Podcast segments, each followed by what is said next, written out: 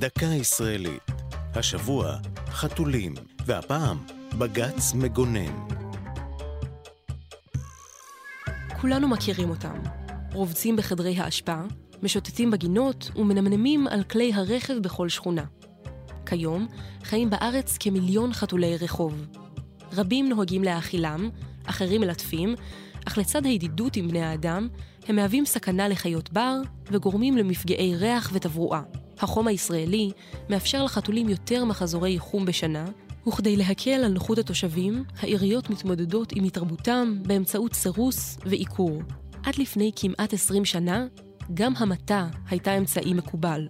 אולם בג"ץ החתולים, ביוני 2004, שינה את גורל חתולי הרחוב. עתירה של הארגונים תנו לחיות לחיות והעמותה למען החתול הובילה לפסק דין תקדימי, שהגביל את המתתם רק למקרים של סכנה ברורה ומיידית לבריאות הציבור.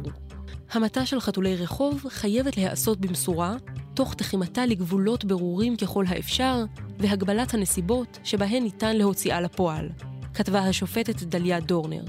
למרות המחלוקות והבעייתיות, היצורים הפרוותיים קיבלו את זכויותיהם, והיו למרכיב קבוע בנוף העירוני הישראלי. זו הייתה דקה ישראלית על חתולים ובג"ץ מגונן. כתבה לי שפרבר, ייעוץ הדוקטור עידית גינטר, עורך ליאור פרידמן.